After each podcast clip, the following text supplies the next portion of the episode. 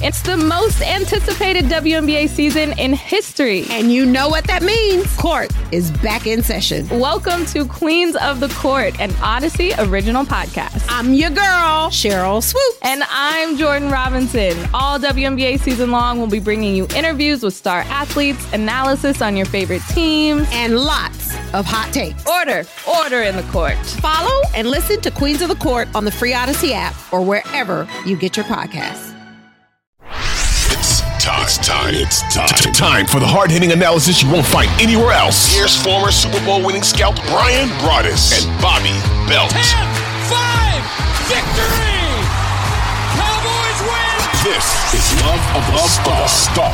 Welcome to the Love of the Star podcast. I'm Bobby Belt, Dallas Cowboys insider for 105.3 The Fan in Dallas. Uh, looking a little on the video here. Lighting's not great, Bryan. I look a little uh, like I'm snitching on Nixon or something here. You do look Uh, like you're a little bit in the witness protection I- program, if I had to say, but everybody recognizes that voice Yeah. of Bobby Belt. Exa- Exactly. I am Bobby Belt, Dallas Cowboys insider for 105.3 The Fan Dallas. Bryan and I are in the same spot today. That is Bryan Broaddus, former Super Bowl winning NFL scout. He is now the co host of the G Bag Nation, 2 to 7 p.m. Central, Monday through Friday on 105.3 The Fan. That's your radio flagship home of the Dallas Cowboys. And speaking of uh, the radio flagship of the Cowboys, uh, Bryan Broaddus is the pre and post game co host on the Dallas Cowboys Radio Network and also uh, the co-host of the draft show on DallasCowboys.com. Bryan, how you doing? Doing well. And again, that's uh, Bobby Belt, who is on uh, 5.30 to 10 every Monday through Friday. I'm on six. on They're on si- at five. well, we'll so start- don't don't s- tu- don't tune in until six. Yeah, we start the show here at 5.30. Bobby rolls in at 6, does a great job. But that is the Shan and RJ with Bobby show every Monday through Friday. And then also uh, the Cowboys uh, Insider, or 105.3, the Fans Insider for all things Dallas Cowboys. Host of here again, the Love of the Star podcast, doing super. We thank everybody out there for listening to the show. And then also, Bobby, uh, contributor to the draft show. We're inside of 30 days on the NFL draft. So you're going to hear all our voices uh, for those three days. So, yeah, Robert, it's good to have you in the same locale. I know. We we we've actually got us both hooked up with the headsets today. and- Amazing. and- and on Probably sound a thousand percent better I would guess from so. on my end of it here. I, I I would guess got to so. improve a lot on that. you you guys let us know just how how wonderful it sounds and uh, how awful my lighting is. Please just comment on uh, just how poor you think my lighting is. Uh, all right, Bryan. There have been a couple moves uh, in in the last couple days for the Cowboys. Yeah. Uh, one firming up the Cowboys' future at running back, adding to the running back room, and an interesting move along the offensive line that I'm I'm wondering what it might indicate. Um, let's start with the running back room. Uh, on Thursday, Tony Pollard signed his franchise tender, uh, so he is officially locked in with the Cowboys. Uh, they have until July 17th to work out a long-term deal if they so choose. If they don't, Tony Pollard is going to make 10.091 million next year on a one-year contract in 2023. Uh, I, I guess I'm a little surprised he went ahead and signed it this early um, because there's obviously then no leverage for a long-term deal. I, I brought this up on Shan and RJ this week, and I have not heard anything like this. So please don't take this as, oh, Bobby wouldn't say this unless he had heard whispers. I have not. This is just a, uh, something I'm throwing out there. Folks, don't let Bobby fool you. here. I, I promise I didn't. When you hear what I'm about to say, you'll understand I did not hear this. Okay. I I wonder did did Tony Pollard get any sort of cold feet at the idea if he sees the running back market and Absolutely did. six and went, "Hmm, what if they rescinded this tag? Absolutely, he did. Absolutely, he did. I mean, you know, you start to see what what's happening in the market, Mm-hmm. and we all figured this out. I think very quickly. The more Bobby that we dug into the draft, the more that we realized that this draft is going to stretch from rounds one to rounds five. You know, and and and I'm not just talking about one player per round. I'm talking about this thing's got two, three potential quality players. And Yeah. you know, if you're Tony Pollard, you're looking at the situation and you're thinking like, boy, you know what? Uh, you know, the, my health isn't really it's it's in question right now. You know, the Cowboys look at the board. You know, in in another week they're going to these pro days are going to stop, and then the Cowboys are going to turn their attention to going in there and putting boards together. And you know they're going to, you know, they've already got an idea of their the grades that they've given these guys. but as a collective group, they're going to go talk about them and they're going to stack them. And once they stack those names, it, it's going to be very clear to them that, wow, this could be. I, I, I honestly, I think this Tony Pollard situation is going to be very similar to what we saw with Dalton Schultz.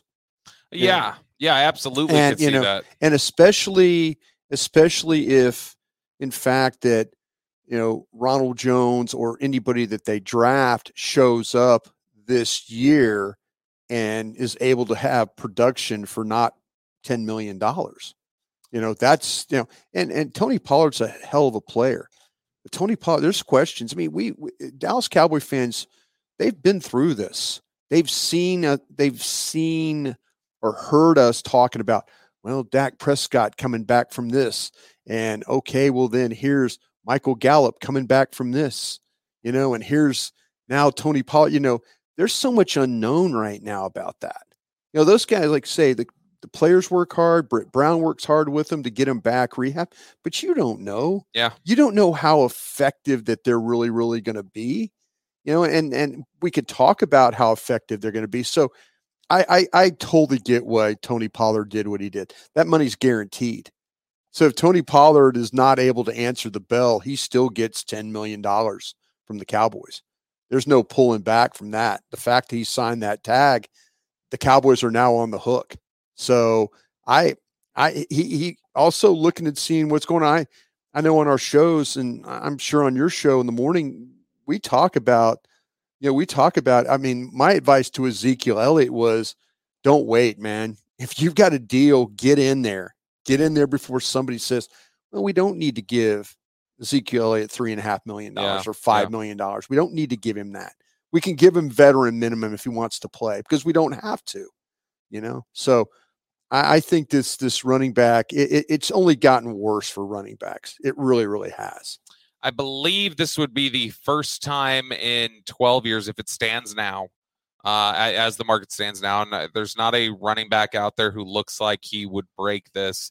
This will be the first time in 12 years that an outside free agent hasn't been given at least 3% of the cap as their average annual value in a in a deal. Uh, and there were some good running backs out there on the market this offseason, like Miles Sanders and Yeah. David Montgomery and uh, you know, and so it's it's interesting to see the way teams have shifted on the running back market. Uh, Ronald Jones ends up here in Dallas on a uh, one year deal for I believe it's a one and a half million. Um, only 17 carries in Kansas City last year, but I think you've seen an effective player, and people have already jumped down my throat. Have you watched Ronald Jones yet, Bryan? Yeah. Okay, so I'm I'm going to see if you're going to jump down my throat the same way uh, a few others have uh, this week at, at 105 through the fan. I think when you watch the tape, not the workload, everything else. I think when you watch the tape, Ronald Jones is a better player right now than Ezekiel Elliott. Your thoughts? Yeah, I think when you start to talk about you know the the the ability to attack the hole, to get through the hole, to make the cuts, you know, uh, it- yeah, it's both. I think both offer you power in the Mhm. way that they run, but Jones Jones is a little bit quicker, looks a little bit fresher in the way. I mean, Zeke's been dealing with a lot. Yeah. you know, he dealt with a lot. I mean, the season, the wear and tear that he's had over the years. His knees have gotten beat up. here. Yeah, he's gotten. I mean, he the hits that he's taken, it slowed him down, and you know he doesn't have that explosiveness that he once had. He has the explosiveness with some power, you know, with contact and stuff like that. But yeah, I mean, two through the hole, uh, he's he's not the same player. Do you think? oh, What do you think Ronald Jones can give them? Not just with the physicality, also catching the ball out of the backfield. That's been something that throughout his career he showed a lot in Tampa Bay. Didn't get as much of an opportunity last year in Kansas City, but uh, I think you've seen from Ronald Jones a guy who can, Has a history of it. yeah, who and USC can and catch yeah. the ball, yeah. can can uh, you know is a powerful runner, but has shown some wiggle at times. I think, Yeah. and and is an intriguing player. But I, I just think that Ronald Jones is a nice complete back to add to this system as a good one-two punch depending on what you get in the draft if you if you get if you strike out in the draft i think you feel okay about ronald jones and tony pollard as your running back. Yeah, I think you would. Uh, I don't think they are going to strike out, though. I, like I said, I think rounds one through five, you're going to find somebody that kind of suits your eye and is able to do the things. But you, you mentioned the, the big unknown about the running back situation now with the Cowboys is how is Mike McCarthy im- Brian Schottenheimer going to use the running backs? That's the big. I mean, we had an idea with Kellen Moore. It was really more primarily just hand them the ball. Mm-hmm. You know, is Mike McCarthy going to figure out a screen game? Is he going to figure out how to flex uh, a running back in a slot or all the way to the outside? And, and that's, I think that you say it about the offense in general. There's so many questions. You know, I have absolutely zero questions about the defense. All my questions for the Dallas Cowboys pertain to the offense. I do have my concerns about not only you know how they're going to use the running backs. I have big concerns about the offensive line coach, and I and and the switch. You know, we've seen the Cowboys what happens to a group when they switch the offensive line coach. Yeah, Paul Alexander, great example. Paul Alexander fired mid-season. Mm-hmm. You know, I worry about. And then, and then, on the other end of that, how the switch helped them when they went to Colombo. When they went to Mark Colombo, yeah. it, it, actually brought them back to back to focus. So yep. I worry about a guy like Mike Solari. Mike Solari, and I know this does it. It's talking about Ronald Jones and no, but it's all part. But it's, it's all part, part of, it. of it. I my questions about the running backs or about the running game is not so much about the players itself, but how they're going to try and run the ball. You know, and I do. I worry about.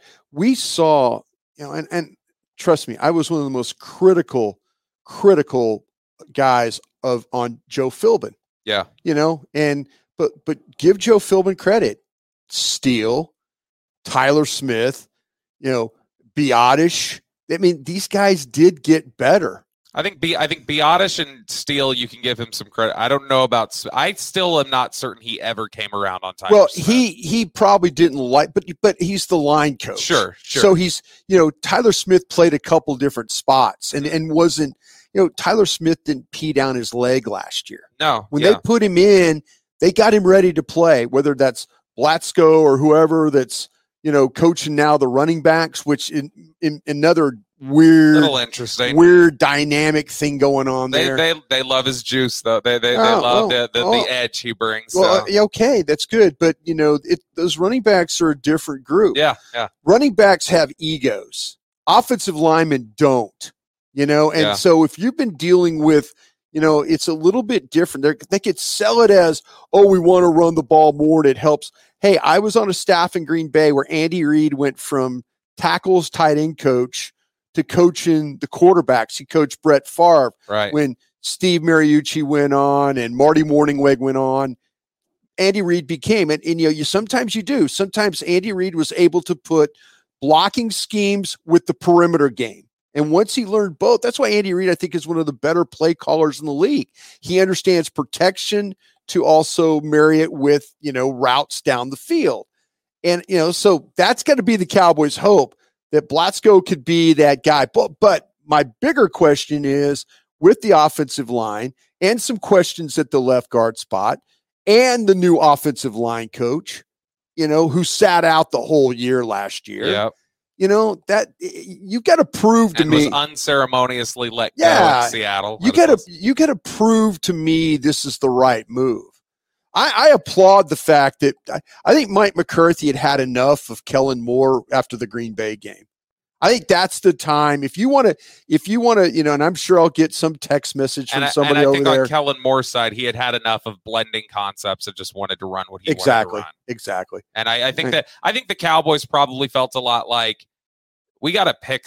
We got to pick here. Yeah. The, the one thing we can't do next year is run this back with Kellen and Mike and a blended concept. It's either got to be Kellen's offense I or Mike's offense, and we. I go. think Mike really also looks at his He's won 25 games in two years, and his job's still in jeopardy.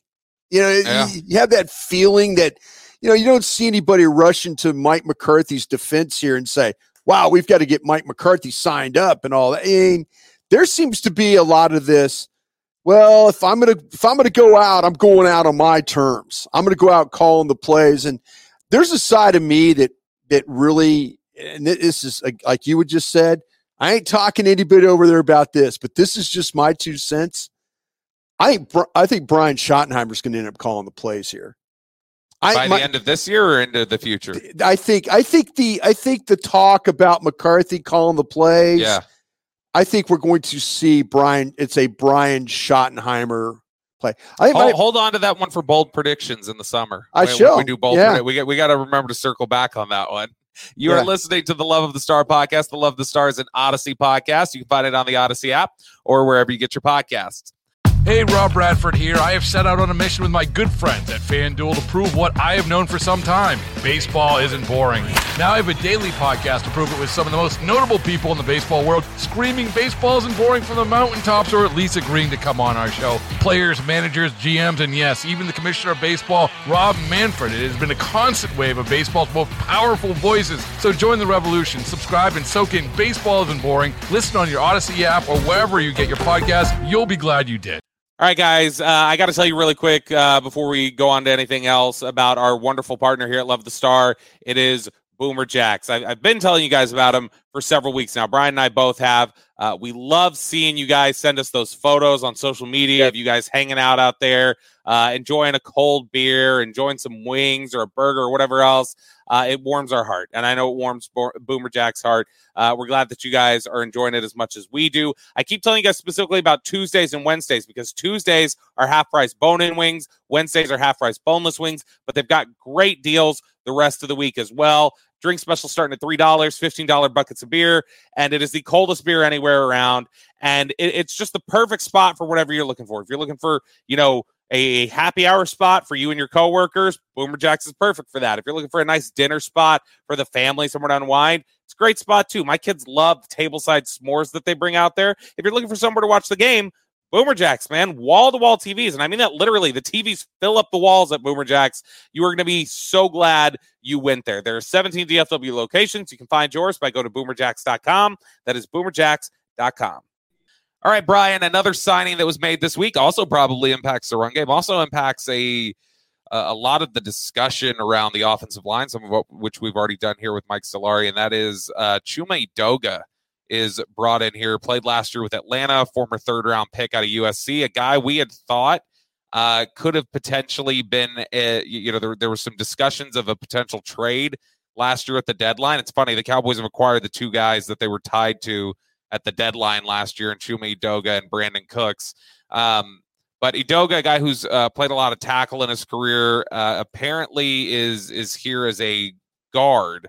Is is what they'd be looking at with him here, but offer some flexibility. Uh, have you got a chance to to see Doga or or talk No, to really anybody around the league? Yeah, and I really haven't. I haven't. You know, it's funny. I, I need to get with the gang of seven on this one because they're the ones that usually watch a lot of this tape. You did have some uh, thoughts back at the deadline, though, right? Not nothing updated, but back at the deadline, I remember uh, you'd said through through some of your conversations that it, it sounded a little lukewarm on Edoga. Yeah, I I remember to like I say, I, the guys and gals that I talk to are the ones that watch a lot of this tape, Uh huh. and I don't. And I'm I'm trying to remember exactly what was said about that. So I want to circle back around, and you know maybe on our next show I'll have a little bit of a better update and a little bit better understand.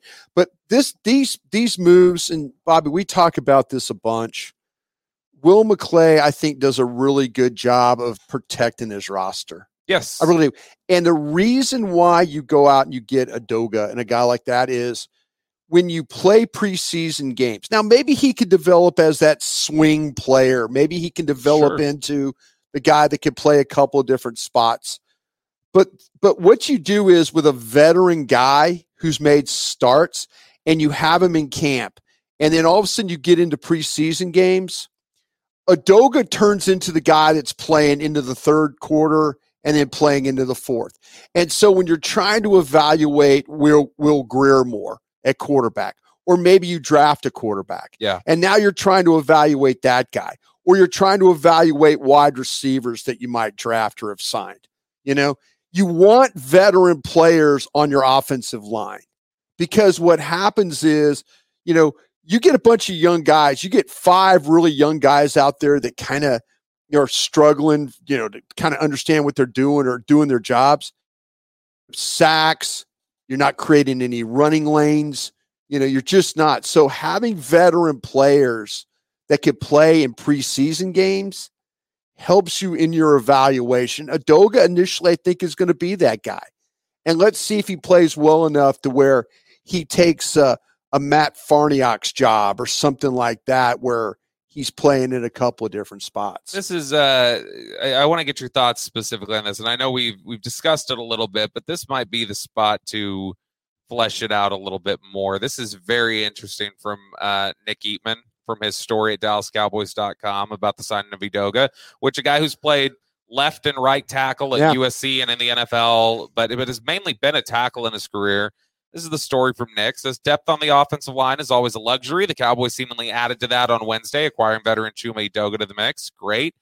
Edoga could even be a candidate to compete for the starting spot at left guard to replace Connor McGovern. That would indicate that there is a starting spot available at left Yeah. guard, which if Tyron Smith is starting at left tackle, you're not just having second year Tyler Smith compete with somebody at left guard. That No. would that would be his spot. So is the fact that that line even gets written that there's a starting spot open at left guard does that indicate Tyler Smith is starting at left tackle next year? Terence Steele is starting at right tackle.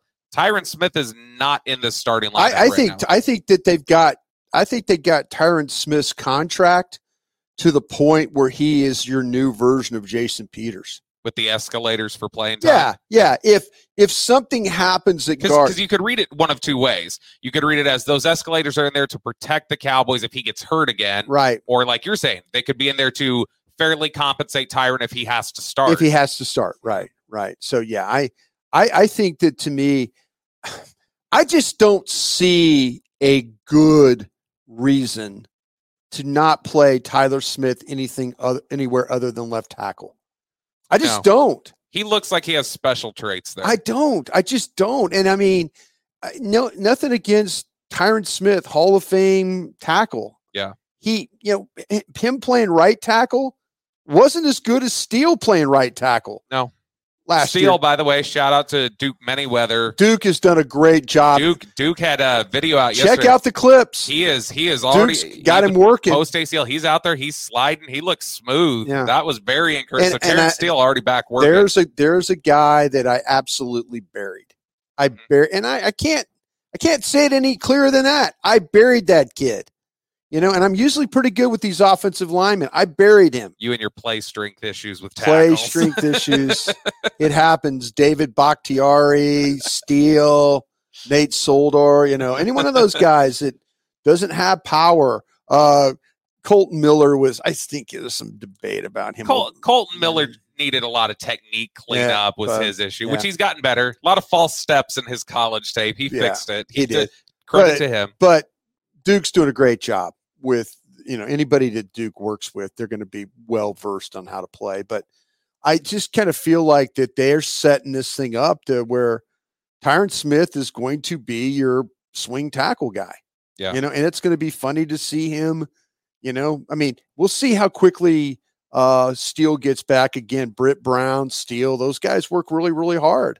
They, you know, they'll, they'll be back before you know it. That's now that's one of the things we hear about Steele pretty consistently is that he is First in, last the, wor- out. the That- work ethic yeah, is off the charts with him. See, that's where I mean, with a guy like uh with Joe Philbin, Joe Philbin, that's kind of his guy. And I, you know, and there's there's whispers, and this is eh, maybe this is unfair, but there's been whispers that you know Mike Solari not interested in really playing young guys. He likes veteran players. I mean, there's coaches that are like that, but I this this thing is not. If you want to tell me one area that that has really the most question marks about it, I'm going to say it's that. I'm going to say it's the offensive line, specifically the coaching aspect of it. oh, that that's that's unsettling. I, don't- I don't know that anybody wants to hear that. It, it's no, I mean that's just what I mean. I, no, it's it's interesting though because I remember Todd Archer came with you guys. Todd Archer from ESPN, who is incredibly plugged in and has a really good understanding of the thought process with the team, had said to you guys when they still filled the offensive line spot. You got to remember Jeff Blasko was still in the room at this point. Yeah. Joe Philbin had not been moved on from yet, and Todd Archer said there's some people in the building who believe Lunda Wells, the tight ends coach, Yeah. might be the best offensive line coach in the building. And they, I mean, they kept him at tight ends. I, I think Lunda Wells did a tremendous job with the tight ends Good the coach, last couple yeah. years. Um, but but that tells you a little bit like, okay, well then then is everybody in their right spot? The fact that you had two other offensive line coaches in here, and then you got and hire somebody, Mike Solari, who was on the beach and uh, has has you know feels a little bit like the old boys network type of hire. Well, and it, but and also McCarthy, and he's won 25 games, and he two years ago, is a Schottenheimer connection as well. yeah, two years ago, you know, pandemic football. Just won a good football team. Yeah. won a good football team during pandemic time, and that's when you had guys like, you know, you had uh, Mike Nolan, and you know, you had uh, the the linebacker coach that was got demoted because George Edwards. Now you got the linebacker coach back. Yeah. you know, so I mean, I don't know. I mean, it's you're you're kind of it's one of those things where it's like, okay, 125 games, I'm going to get the guys back in here I want to work with. You know, Yes. I mean, listen, he he had no reason. He had no reason to fire Doug Nussmeier. He had no. I, re- I think he had no reason. Da- Dak is going to be the politician on all this. If you, if uh, Kellen, there's been a lot of changes. If you had to, if you asked me, what's the the one coaching move that probably Pissed Dak off the most. it'd be the Nussmeier. It'd be the Nussmeier move. That, that's a that's a coach he had a Hey, and ton you of know- respect and still does has a ton of respect. Scott Tolzien, fine. You I might think be. he likes Scott Tolzien. Yeah, I mean, I'm about to say Scott Tolzien. You know, you, you, he might turn into the next the next great one. Who not knows? an indictment of Tolzien. Not at all. Just speaks to the appreciation Dak has for But Doug Nussmeier. That's what I'm saying. That's what I'm saying. You know, if you if you sat down and got on a fishing or you went on a fishing boat with Dak and you know you're throwing your line in the water and you're saying, hey, what's the one move that would bother you? Again, I think you're right. I think he would have said, I don't know why they got rid of Doug Nussmeier. I don't know why. Uh, that's that's absolutely the case. Now, when we talk about the offensive line here, if we're talking about left guard is open, the rest of the offensive line, in, in theory, would be set. Then you've got uh, Tyler Smith and Terence Steele at the tackles. Obviously, Zack Martin, uh, Tyler Biadasz there at center. If left guard is open and Edoga's brought in here for competition, does that then scream to us the biggest need on this football team? Because we were assuming Tyler Smith might be sliding inside of left guard. So does that scream to us the biggest need on this football team heading into the draft might be left guard? That might be where they are really needing to pick somebody when they get to 26. Yeah. And if that's the case, is this O'Cyrus Torrence, who I, for what it's worth, as they're starting to schedule some of these 30s, which have not come out yet, even though I don't have the list of who is, I know he has not gotten one yet. Yeah. So Torrance is not somebody they've chosen to visit yet. Um, but O'Cyrus Torrence, could they think John Michael Schmitz could play left, uh, could play guard? I think they do believe he could play guard or center Right. out of Minnesota. Um, TCU Pro Days coming up here in a couple days. Steve Avila, a Yeah. guy that they I think believe in a lot and think is a really good football player. Uh, are we? Is this heading towards a potential where, hey, the target's got to be left guard at 26, or you maybe need to trade back and pick a left guard? I think that to me, I I, I kind of feel like that they're going to let this board come to them. Mhm. I do. Yeah. And I, if you mention a Steve Avila, and when you start to talk about Torrence and Avila, basically the same height, weight. If you you, you know, I, if- I think Avila's a little more athletic. a but no, same height, weight. Yeah, yeah, yeah, a little more. uh, But I- but Avila more athletic, clearly Avila- more athletic. Avila moves better. Torrence has more clearly more yeah clearly clearly you know i mean this guy is Avila is you know i mean he gets plenty of opportunities as a pass blocker plenty of opportunities to play as a and he's good at it i mean he didn't he doesn't give any ground he's powerful you know i mean you get some push with this guy playing that and you know that in the running game too but there's i think that he's going to have to play in a scheme and like him and Torrence where it's a little bit more about power than it is about because there's times when Avila extends and you lose that separation. I mean, you lose Yeah. that you you know separation happens. So I think Avila is damn good. I really, really do. Him, Would you be okay if he's the guy at 26, or would that feel like a reach to you? I don't feel like it would be a reach. If, if- because, but I mean, him, I think Bradford from LSU. I know people are always on me like, oh, Brad, you love all the LSU guys. But Anthony Bradford's a guy that if you're talking to, if you want to move back in a draft, I think Anthony Bradford would be a guy that you might want to consider there going back because again, another guy at 6'4, 300 and you know, 332 pounds, strength, power, movement. There's there's probably I think the list of guards is better at the top than it is towards the middle or at the bottom. Yeah, this is this does not stretch. The, No. the guard group does not stretch. Now, here's the thing. I think a lot of people feel like there's not a chance you get to 26 and the best player left on the board is Steve Avila. I, I think a lot of people feel that. But let's say they like Avila, they target him, and they say, This is our guy right here. Would it make some sense? Maybe you look at it and go, you call Kansas City and say, Hey, Kansas City back there at 31. You guys want to come up here get a pass catcher, not not risk losing somebody? Just swap with us. We'll take whatever it is, a, a fourth round or whatever, move back a little. And then at 31, that way you're ensuring the fifth year option on the guy, but you're also going back as far as you can on the first round slot money. You're picking up some extra capital Yeah. and picking Avila maybe a little closer to where you actually have him on your board. Or would you say you're getting too cute? If Avila's the guy you don't want, yeah just pick him at don't 26. don't don't get cute just draft if the if the guy's there you know if you have several of those guards Torrence of uh Torrence Avila bradford you know i mean if you if you had them ranked if i had them ranked how i would John Michael Schmitz from from minnesota would be my top guy Would you feel like you're you're wasting his ability though i'm gonna play playing him at guard? I'm going to play. I'm going to play him at guard, but I know that I have the flexibility if it gets too expensive for me at center with, uh, you know, with Biadasz. I mean, Biadasz is coming up, and people are probably evaluating Biadasz and going, "Heck, this is a pretty solid." Heck, they took their they took a the Dolphins took a guy that you had as a starter at at left guard and made him a center. Yeah. You know, and and and was just fine with that. Did you? I can't. Or did you grade him at center? it's so funny. David Helman and I went on this tour. Yeah. we went on this tour uh, during uh, Connor Williams' first uh, year that he was drafted, 2018. 2018, and we went on this tour. And I'll never forget. We went to, to the, we went to Texas A&M, and then we went to Austin to look at the you know. And I remember the New Orleans Saints worked him out as a center. They worked him out as a tackle, a guard, and a center. And I remember looking at Helman and going, "Why does he look better at center?" you know, kind of a thing. And Helman goes, man, maybe they got something figured out here. But that's kind of that's kind of where I think. I think the same thing with John Michael Schmitz. I think the same thing with him. I think you could, if if you don't want to pay your center, you play him at guard, but you have the flexibility if something happens to Biadasz, you can plug him in at center, and then maybe it's uh, you know, Edoga or somebody like that playing the guard. You're listening to the Love of the Star podcast. The Love of the Star is an Audacy podcast. You can find it on the Audacy app or wherever you get your podcasts. All right, before we go any further, I need to remind you guys about our wonderful partner here at Love the Star. It is Boomer Jacks. You guys, I've seen it on social media. You've been enjoying Boomer Jacks just like Brian Payton and I do. Uh, and we love it. We love that you guys are tagging us in your photos out there, getting some of that ice cold beer or getting some of those fantastic wings. They have great wing specials.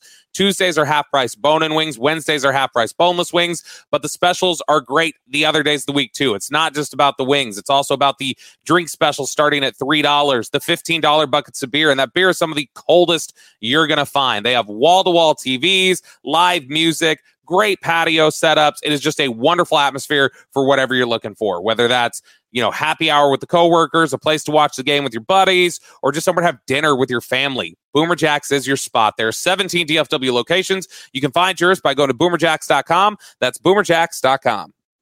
All right, Bryan, it is now time for our Dean Julia Love of the Star mailbag. Uh, got a few questions here. We had so many. I really day. enjoyed, by the way, uh, the all the questions. Maybe do that show again. I did some- too. Yeah, that was fun. I mean, and if you guys keep firing the questions in, if we request them, Bobby, I request, send them in, and you know, hopefully we'll put together. I love, I love shows like that where you sit there and answer the questions. We might uh this might take up a big chunk of the discussion here in the Dean Julia Love the Star mailbag because it's a broad question here. Uh, Not about the from running back and defensive. No, no, no, no. Temperature check for 26. Usually Bryan is hearing where it's headed for them at this point. So, Bryan, you're let's say you're if you if you were to try and narrow it down to like two or three names that you think are the likeliest that they and obviously they still have their meetings coming up. They have not Yeah. had their meetings yet. They're going through their visits. I think when we're about two weeks out, you really start to hear guys that are like, Yeah. "Oh, okay, they're they're they're starting to really like this guy." But as it stands now, maybe filling in some gaps and just uh, trying to pair needs with how you think they view players typically. Who are uh, uh, just like two or three names you think will be are, are likely to be in play for them at 26 as hey this has a real shot of being the guy I think Johnston, the wide receiver from TCU's got a possibility to be there. I feel like that they'll, you know, we'll see what happens with Robinson at, at running back. Yeah. We'll see if that, if in fact that happens. I don't particularly think, I think all the corners are going to be off the board for you right there. But I think it'll be very, very, very close. I think all the, I think you'll have an opportunity. I think Mayer will be the first tight end off the board. So Kincaid and uh, Musgrave will be in, in play there, I think. We mentioned John Michael Schmitz would be in play there. I think all those, I think all the guards, it'll be Torrence, Avila, uh, our kid from maybe from North Dakota State, you know, Mauch. Mauch might be a guy that uh, gets in, in, is considered in play there. So I, I think it's going to be really open. I, I, do believe all the corners are going to be gone. I think that it's you're going to have to figure out uh, you know, I think it's going to come down to like, do you want a Cam Smith? Would be a, a possibility there. You know, if you maybe Ringo. I know that we're not as high on Ringo as others, but I, and who knows about them? But I think that I think I think it's going to be close on Forbes, Cam Smith. If you're talking about corners, those defensive linemen, Bresee, uh, Kancey, you know, Mazi Smith. I, am just I know I'm saying a lot of names, but that's kind of how. Sure. But that's how you you got to look at it. I mean, if I, if I said Bryan though, you're setting the odds. You you're not just who could be there. If I said Bryan, you're going to set the odds for Vegas. Give me the top three names that you it, just right now your gut you think will be the pick at 26. I think it'll be uh Kincaid, Avila, and Cam Smith. Very good names. At Cam Smith, the corner from uh, South Carolina, Kincaid, yeah. the tight end from Utah, uh, Steve Avila, the the guard there from TCU. I know you watched this guy this week. What did what did you think? You have three names.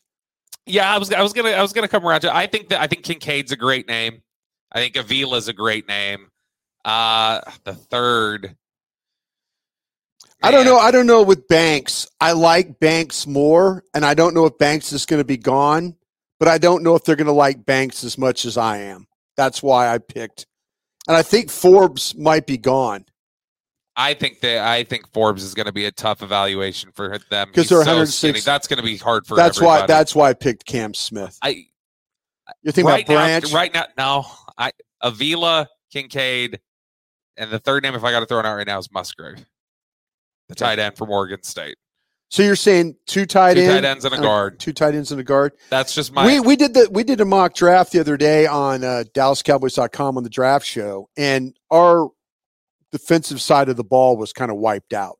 I mean, as far as oh, first yeah, round guys, yeah, I, th- I think that happens. Now, here's the name I want to throw out to you, uh, because it's he was right last year before anybody else, and that's uh, Adetomiwa Adebawore, the it's about Mel Kiper's guy, huh? the the defensive lineman from Northwestern who Yeah. played some edge, but maybe I, I know you feel like is a is more of a three technique guy. I kind of feel that way. Yeah. Do you, do, is there any chance you think that because I mean we if you would have asked us the same time last year, I don't think anybody thought Tyler Smith was in the first round, right? Right. Like like not just for Dallas. I think a lot of us thought he was like a second, third round player. Yeah. Uh maybe a similar situation here with Adebawore. He's got an explosive burst off the ball, and I think he could be really disruptive. I mean, he's got some power to him. And you know, when you see the you know, how he gets into blockers, he can get rid of them. You know, I mean, he gets across tackles. Eh, There's there's a lot of things to like about him. I mean, he his I don't know if he's the best pass rusher, and that's why I think he goes from end to tackle. I don't see that edge, elite edge type of, you know, he gets too caught up playing the block rather than, you know, at times on that pass rush. So I feel like inside that he might have a little bit better chance. But yeah, absolutely. The fact that Mel Kiper had Tyler Smith mocked to the Cowboys, yes, Makes you take a look. ma- makes you take an absolute look at that. But I don't know. I don't know. It's 6'2, 282. He's a disruptive football player, man. it's funny. I had a uh, I had a Tolo, uh, which is what we call our listeners there at 105 through the fan. I had a Tolo tweet at me two, three days before the mock draft. And they said, just remember I tweeted this at you. Adebawore is who the Cowboys are going to pick, and he's going to be this year's Tyler Smith. And this was the comparison they made. And after I had heard some chatter, I went and watched Adebawore, and I thought the comparison that was tweeted at me was interesting. And I, I'm curious if you see it all. Do you see any Michael Bennett to his game? Yes. Which I thought was a very Yeah. interesting comp. And so it was very, it was interesting. The fact that I got that tweet where I did, and it, it was one of those egg profiles, and I was like, Yeah. boy, you've got a pretty good eye for a, a- an egg. Because I don't know that I would have thought of that. And after I watched it, I went, there is some Michael, Yeah. Be- there is some Michael Bennett He's to that wrong. game. He or she's not wrong. Yeah. And so I don't know. Maybe maybe that's a, a, a low key. Uh, Something to keep an eye on. I like I say, we'll see. You start figuring out the 30 visits. which we'll get. We'll And get, now we'll they've, it dra- they've slowly, but drafted some players that haven't been on 30 visits. Tyler Smith was one, Tyler Smith was one. Absolutely. but they they knew what they thought of him, and they wanted to keep that. I'll be interested to see if if uh, Adebawore is, is this guy. I'll be interested. Question from Travis. What is your favorite running back scenario if you can't draft Bijan at 26? Trade up early second or back maybe uh, for, I for yeah. Jahmyr Gibbs. I, I I don't know if you man it, it's questionable. I well, he's got some some uh, options for you here. okay. So go back into the early second for Gibbs. Uh, stay in the second for Charbonnet or Achane. Yeah. or third round, uh, Roschon Johnson or Tyjae Spears. Day three, Kendre Miller or Tank Bigsby. So, what which of those sounds the most appealing to you? I would probably sit and hope for Gibbs, but if I can't get Gibbs, I would then go in this order: A Chain, Charbonnet, and those are my second round guys. McIntosh, Evans. Where do you have Roschon Johnson and Tyjae Spears? I have I have Roschon Johnson in the 3rd Mhm. and I have Spears in the fourth. Kendre Miller and Tank Bigsby. Where do you have those guys? Fourth. Both of them. Spears, Bigsby, Gray from Oklahoma, and then Kendre Miller uh, from uh, TCU at uh, in the fourth round. Well, I think they, I think they like Kendre Miller, and I, I actually think these are all pretty solid names. So, uh, Roschon Johnson's on there, guy they had a formal with at the combine. Yep. Kendre Miller's there, a guy that uh, they plan on working out ahead of his pro day, getting a private workout in. Uh, Tyjae Spears, another one who, which I don't know if we've said this yet, but they've they've had a private workout with Yeah. Spears. Um, they were at his pro day. Uh, I, they like Bigsby. I think Bigsby was a guy who had a, a, private workout.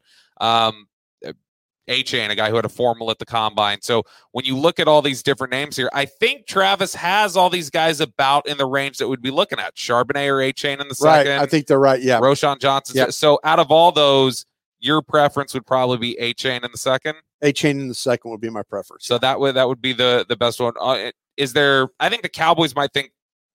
I think there's a shot Kendre Miller could be a day two graded player for them sure. back day two. Sure. So if they could get him day three, I think they'd be really excited Yeah. about that. But you think that's about where they should be then? Miller Right. and Bigsby on day three and and different guys like that. All right. Uh, next question here from Tex Mayo.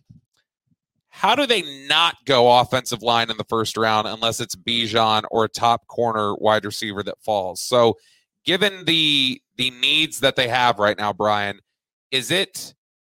I, I guess this is. I'm going to reword the question for me. Is it negligence if they draft something other than an If- offensive lineman, unless it's Bijan or a, a slider? Yeah. If it's the if the plan if the plan is if they if Ty, if Tyron Smith is your swing tackle, they need a left guard because I'm playing Tyler Smith at left tackle, and then that's that would be where I'm going to take the guard. I'm going to take So would it be negligent even if you have higher graded players there? Would it be negligent not to take the guard there if you feel there is a drop after that? Man, that's a good question because the way at 26, I always feel like you I always feel like in the first round, if you take the best player, it sets up the rest of the draft for you. You're not chasing stuff, Yeah. you know? So if they've got higher rated players, like I was saying, the the guard room does not go very deep.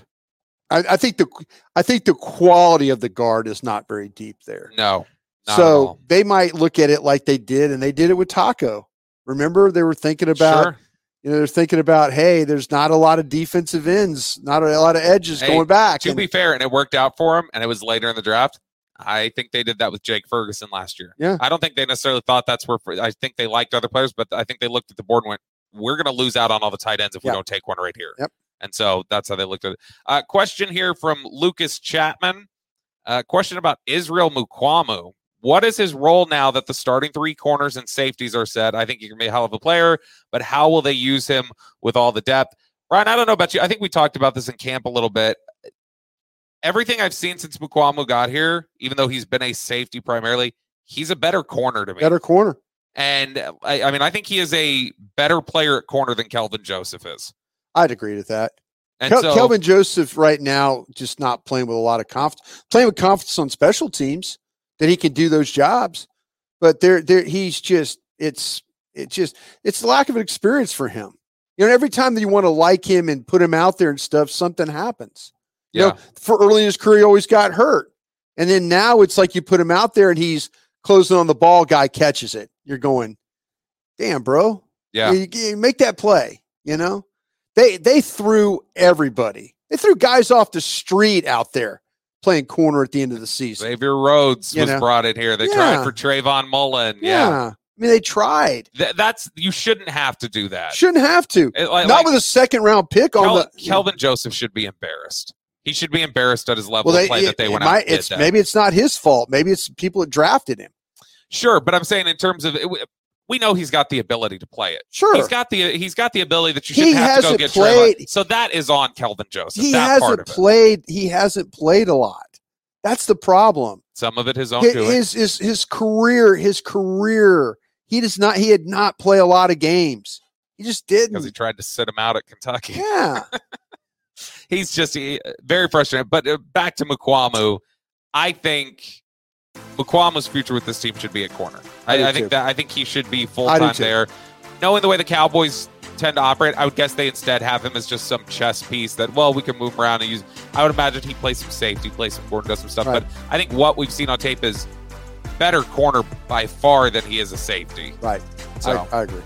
That does it for us here today on the Love of the Star. Thank you for all your questions. Thank you for hanging out with us. We'll be back with you guys uh, with a couple more episodes uh, this week. Until next time, we will talk to you later.